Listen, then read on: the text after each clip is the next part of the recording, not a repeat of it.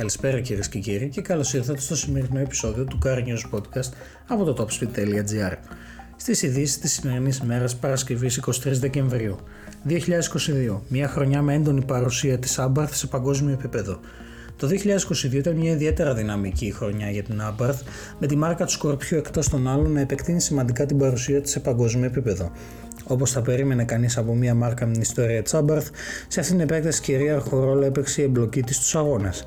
Το 2022 συνολικά 6 θεσμοί της Φόρμουλα 4 επέλεξαν τα μονοθέσια Tatus F4 TAF 421 να εφοδιάζονται με τον κινητήρα TJ της Abarth, απόδοσης 180 ύπων, σύνολο που κινεί και τα μοντέλα παραγωγής της σειράς 65 σε Ιταλία, Γερμανία, Ισπανία, Μεγάλη Βρετανία, Βραζιλία αλλά και στα Ηνωμένα Αραβικά Εμμυράτα, ο βρεχιδισμό του κινητήρα Τσάμπαρ δίνει τη δυνατότητα σε περισσότερους από 130 νεαρούς οδηγούς από 41 χώρες να κάνουν τα πρώτα τους βήματα στους αγώνες με μονοθέσια.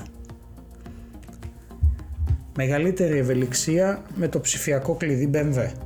Το BMW Group συνεχίζει να οδηγεί την ψηφιοποίηση όσον αφορά την πρόσβαση του στα οχήματά του σε συνεργασία με την Apple και την Google. Η κοινή χρήση ενός ψηφιακού κλειδιού BMW σε πλατφόρμες μεταξύ συσκευών iPhone και Android είναι πλέον εφικτή. Στο παρελθόν, τα κλειδιά μπορούσαν να διαμοιράζονται μόνο μέσω του Apple iMessage.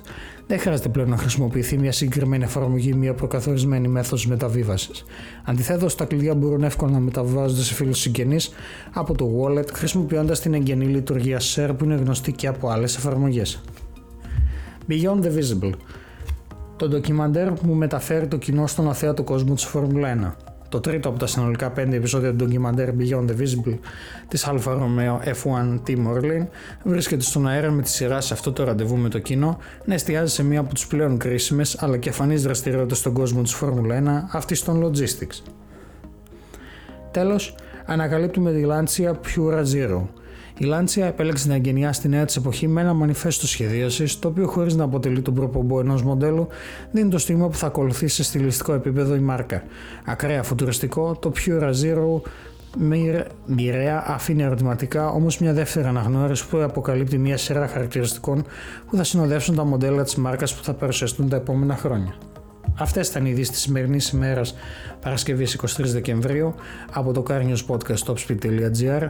Κλείνοντας αυτή την εβδομάδα, η ομάδα του Topspeed θέλει να σας ευχηθεί καλά Χριστούγεννα με υγεία και καλές γιορτές και θα είμαστε ξανά μαζί σας από την Τρίτη 27 του μήνα.